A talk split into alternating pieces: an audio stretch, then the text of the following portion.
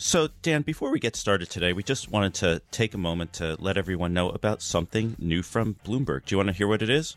Go for it.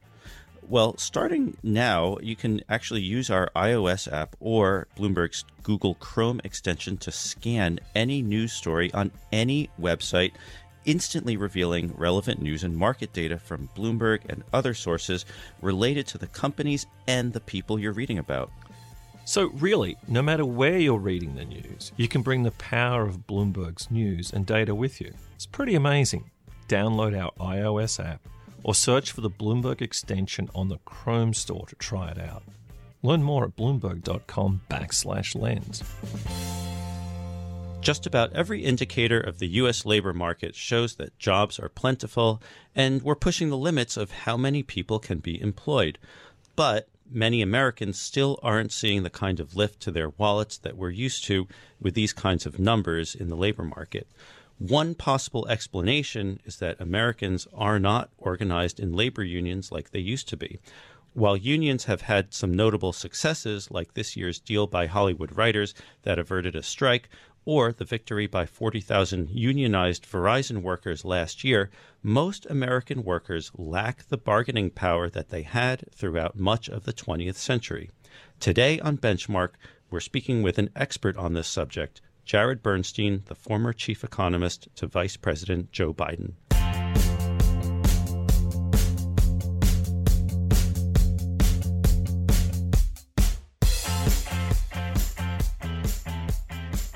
I'm Scott Lanman, an economics editor for Bloomberg News in Washington. Joining me as a guest co host today is Patricia Laya, a reporter covering the U.S. economy, also here in D.C. Patty, thanks for being here. Hi, really happy to be here. Thank you. So, Patty, you've just covered the latest U.S. employment report that came out last Friday. What stood out to you in that report? Yeah, so the headline number uh, for April was pretty good, especially after a disappointing March that was partly caused by that snowstorm we saw that affected most of the Northeast Stella. Uh, but even as the main headline number uh, came in above estimates and the jobless rate fell, wage growth was still a bit disappointing. It's just not at the level where it used to be in previous recoveries. Right, and that's been a puzzle for a while now. The labor market is getting tighter and tighter, but we're, we're just not seeing the kind of 3%, 4% pay gains that had happened in previous expansions when we had a tight labor market that kind of looked like this. So, for more on this, now let's bring in Jared Bernstein. Since May 2011, he has been a senior fellow at the Center on Budget and Policy Priorities. And before working in the Obama administration, he was at the Economic Policy Institute and was also deputy chief economist at the Labor Department during the Clinton years. He's also a pretty good basketball player, as I found out some years ago. Uh, Jared joins us by phone from his office in Washington now. Jared, thanks for spending time with us on Benchmark. My pleasure, though I have to say my teammates last night would not describe me as a pretty good basketball player, but uh, at any rate, I'm uh, I'm better at the labor market stuff, I guess. well, we'll focus on that today. Good. So there there are lots of things, Jared, that are different about having a job in America today compared with 40 or 50 years ago. Was it really better back then, or are we looking through rose colored glasses at the past? Well, in terms of the connection between wages and the job market, uh, things were better for uh, various groups of workers, not everybody. Uh, in fact, if you look at the gender wage differential, uh, women were earning a lot less uh, than men for comparable comparable work back then than they are now, and there was still uh, discrimination in the job market in other ways as well. But if you're simply talking about basically two things, uh, the tightness in the labor market and the way that tightness mapped on to people's paychecks, yeah, that was uh, that was better back then. So let me give you a, a pretty mind-blowing statistic on this. It used to be the case, you know, as Patty was saying, at least by some metrics, uh, the, the current job market might be described as being at full employment. I'm not sure I quite see it, but that's a certainly a legitimate thing to uh, declare. Well, since 1980, we've been at full employment less than 30% of the time. Before 1980, say uh, the, the late 40s to 1980, we were at full employment almost 70% of the time. So we were much more likely to have a tight labor market, and a, a tight labor market delivers some bargaining clout to uh, middle and lower wage workers. Of course, as you kind of mentioned in your intro, uh, we were more unionized back then as well. So economic growth mapped onto the paychecks of middle wage workers uh, more uh, robustly then than it does now. Let me uh, share some facts with our listeners from the Bureau of Labor Statistics. The union membership rate was at 10.7% in 2016. It was over 20% in 1983. And even the state with the highest union membership, New York, is at uh, just under 24%. The lowest is South Carolina at 1.6%. When, when you think about the economy being at full employment, how, how has that particular change affected the American worker? Are, are people not organized in unions to be able to take advantage of a full employment situation like they used to be? I guess the way I look at it is a little bit differently. Uh, the, the in, in American style job markets, you know, we have a kind of a more rigorous version of capitalism than they do in in other more social democracies. Uh, your paycheck is not just a function of how skilled you are, your value added. That's kind of what they teach you in economics class. But uh, that's part of it, no question. But it's also a matter of your bargaining power, your bargaining clout. And historically, there have been two factors that have contributed to the bargaining clout of middle and lower wage workers, or at least two factors. Uh, one is very tight labor market, and as I uh, mentioned earlier, that's been uh, very much the exception, not the rule, uh, over the last few decades. Um, and, and the other is unionization. And uh, your numbers are, are, correct. I would simply um, add to them that in the private sector, which is where most people work, uh, the unionization rate is only 7%. So that's that's you know getting uh, way below uh, not only where it used to be, but where it is in in uh, other advanced economies. There are some other factors that help determine wages: the level of the minimum wage, to the extent to which labor standards are enforced, the structure of employment. You, have got the gig work that can sometimes uh, play out in paychecks in ways that are uh, negative for workers. but if you put it all together, the the factors that used to give workers more bargaining power, tight labor markets, high unionization rates, uh, rigorously enforced labor standards. Many of those are things of the past. Right. You'd think that it would be pretty good to be in a union if you're a worker at AT&T. You have a pension, you have retiree health benefits, you probably have a bunch of other perks that people in the rest of corporate America gave up a long time ago, right? Well, yes, there are definitely some unions that are still uh, able to deliver that, that, that, those kinds of benefits to their members. Um, public sector unions uh, often do a pretty good job, which is one reason why they're under siege in many states throughout the uh, throughout the nation. Uh, and if you compare union wor- workers to non-union workers just based on their wages controlling for everything else there's still a significant premium there somewhere i'd guess between 10 and 15 percent at least. But it, an interesting finding that that's germane to our conversation is that when unionization rates uh, get higher so right, you know, right now they're about 11 percent as you said here but back when they're uh, 20 percent or if you go over to europe and you see uh, union rates that are uh, considerably higher than that uh, you end up with a lot more pattern bargaining or collective bargaining where uh, union wages enforce the pay of workers outside the union sector. So there's a spillover there that can happen as well, and you certainly don't see that when you're down to kind of levels of uh, of collective bargaining that we have. Are nations with that, that still have uh, higher union membership rates experiencing faster wage growth than the United States has been with declining union membership, or has it been fairly consistent worldwide? Well, I think on average, uh, you wouldn't really find that. Um, uh, but I think if you look distributionally, their their wage distributions tend to be um, tighter, less dispersed than ours. They have less uh, wage inequality, less less earnings uh, dispersion, um, and in fact, in many cases, as their unionization rates go down, they end up with more of that. Um, an important early study found that about a fifth of the increase in in uh, wage dispersion, at least among men, was attributable to the decline in unionization. Now, a fifth may not sound like a ton, but that was the largest factor that I think anyone's ever uncovered in that uh, in that research. Is it harder to organize labor unions these days, or oh yes, are, yeah. yeah. Is there more apathy among workers, or what is it? Well, I don't know that there's more apathy among, among workers, and in fact, if you poll people depending on the question, you know, these surveys can be a little squirrely. Many people will say, something to the effect of we recognize that we need some form of an organization uh, to push back on um, the kinds of things that our employers are trying to do to us. Now, they might not like the word union, but that's a pretty consistent finding. I think what's really different now is that there is a deep pocketed, multi billion dollar union avoidance industry. And, you know, you'll see stores like Walmart close down uh, a franchise somewhere if they're worried that it's going to become unionized.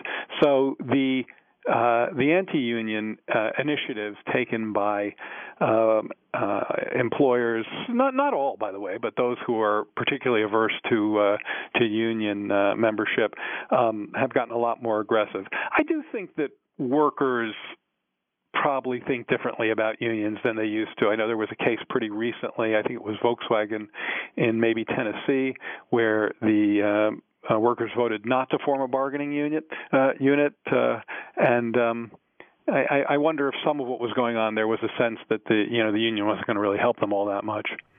Let's drill down a little bit further into some of the wage data. You have by all indicators, a tight labor market. Mm-hmm. The retail sector is a major, is a fairly significant part of our employment. I think it's around 14, 15 million people are employed in retail. Uh, they're fairly low paid. Uh, maybe the wage gains, at least in some of the recent data, have been have been pretty flat. Would could would they be potentially faster if there was more union organization in that sector, or do you think there are other forces at play?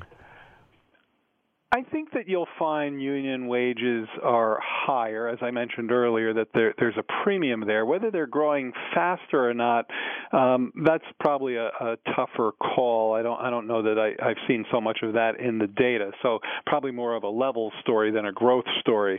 I think you know economists are scratching our heads over the the what we call the flatness of the Phillips curve, which is just a fancy way of saying the breakdown and the correlation between tight labor markets and price growth and wage growth. Uh, it, whether you're looking at prices or wages, uh, you might expect there to be more uh, growth when you're you're down on an unemployment rate that's 4.4 percent.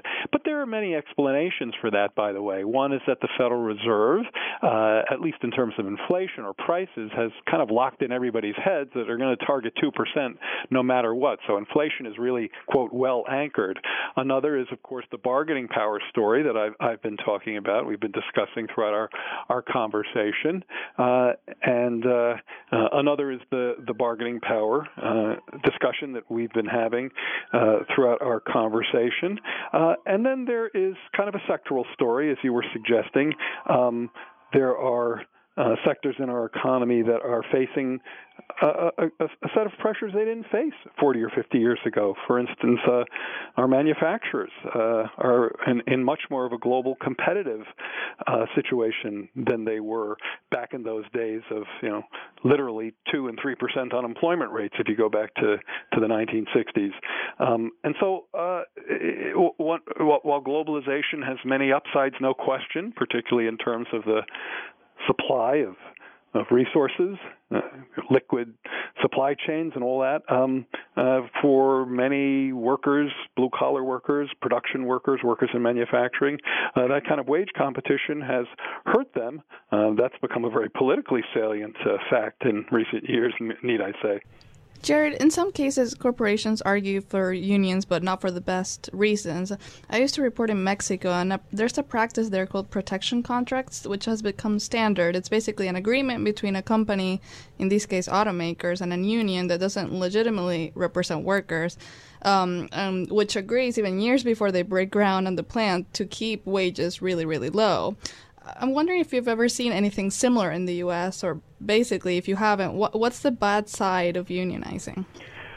Yeah, I think that those are these kind of basically management kind of puppet unions um, and uh, we I don't know that we've had so much of that in this country uh, we've certainly seen that in um, countries without uh, much of the kind of more industrialized union base that got started here in the in in the Great Depression, uh, and you know fought their way often violently uh, into uh, a much uh, more solid part of uh, the job market, at least until their membership really started to erode uh, back in the in the 1980s or so with the Patco strike. But if you go back to the the days of early unionism and the sit-down strike at Flint in the 1930s, um, there was these were militant unions sometimes and militant management, by the way, on the other side, and they were fighting tooth and nail for um, what I'm calling bargaining power, but back then they they would have very much have seen as uh, pushing back on uh, essentially a corrupt system that wasn't uh, affording them the uh, the pay that they believe they deserved. So uh, we we have, to, to my knowledge, and I must say that I haven't focused on this as much, especially as unionization rates have gotten so low. But we haven't had the kind of company union so much here that you're describing in Mexico. Jared, when we originally were coming up with the idea for this uh, topic on this podcast, we were looking at the, the, the Hollywood writers, the TV writers, and they were threatening to go on strike. And we were going to do a show about how they were on strike and what that says about the economy. And in fact, at the very last minute, they reached a settlement with the studios and and got some uh, what what seemed like some some decent uh, pay increases or benefit or benefits from that deal. Uh, and, and, also, a year ago, we had this big Verizon strike, and even though both sides claimed victory, there, there was some indication that, that this strike was able to get some benefits for uh, for the Verizon workers that maybe they, they wouldn't have had if they weren't able to get organized. Now, putting these events together, are these two things representative of of what unions can still do in the economy, or are they really kind of the exception uh, to the rule when it comes to workers' bargaining power these days? More the exception than the rule. Uh, I- interestingly, I think the way people in the union movement are starting to think about the way forward. And remember, we talked about a 7% unionization rate in the private sector, and that's, as we've been saying, that's a, a multi decade trend. And those kinds of trends are hard to turn around. So folks are trying to think outside the box, and they're thinking less about. Uh, well, actually, in a way, it's it's less about the kind of the Verizon model and more the writers model. That is, uh, instead uh, uh, of thinking about organizing an industry, organizing a sector, organizing fast food, or organizing um, retail, they're thinking about how they can organize place by place. Now, this would take a change in labor law, um, and so you're not going to see that from this administration. Uh, but the idea is that, uh, especially with uh, a more sort of uh, what some people call the fi- the fissured economy or the gig economy, the the W two economy, the idea that you're working maybe less for a particular employer. There's more sort of uh, uh, self-employment and uh, independent contracting, things like that. Um, with, with with those kinds of developments going on, um, people are starting to think more about trying to uh, form unions uh, at a particular restaurant versus uh, the restaurant industry. Um, that that if they're able to pull that off, that may may give them some uh, may give them some success. Mm-hmm. So, Jerry, we definitely have a tight labor market. We saw a high number of openings and quits this morning. So, with or without unions, what's it going to take for us to see higher wages in the U.S.? Well, I think the wage story is a really interesting one. Um, uh, wages have accelerated, as I'm sure you know. Uh, if you go back, uh, a year and a half or so, wages were growing 2% year over year nominal. Uh, now they're growing somewhere between 2.5 and 3 percent. I have an index that I put together which takes five different series and smashes it together in some sort of sophisticated weighting way, um, and uh, it, it's it's growing. Uh, it was growing 2 percent. Now it's growing 2.8 percent. Um, so we're, we're getting some some uh, uh, bump, but yeah, the the thing that's got me nervous now, and this is only a few months, so these numbers, as you know, are jumpy, is that if you look at the blue collar wage or the wage of non-managers and services. So the 80% of the workforce that's not in the uh, that that's that's in those categories.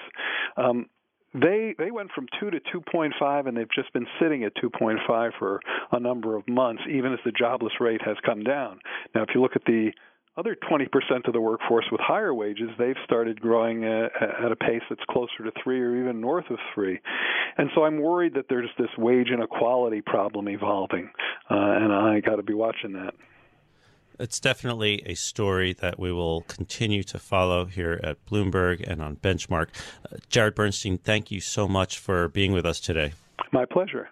Benchmark will be back next week, and until then, you can find us on the Bloomberg Terminal, Bloomberg.com, our Bloomberg app, as well as on Apple Podcasts, Pocket Casts, Stitcher, or wherever you might enjoy listening to podcasts. While you're there, take a minute to rate and review the show so more listeners can find us, and let us know what you thought of the show. You can follow me on Twitter at, at Scott Lanman. Patty, you are at at Patty Laya. And our guest, Jared Bernstein, is at, at Econ Jared. Benchmark is produced by Sarah Patterson. The head of Bloomberg Podcasts is Alec McCabe. Thanks for listening. See you next time.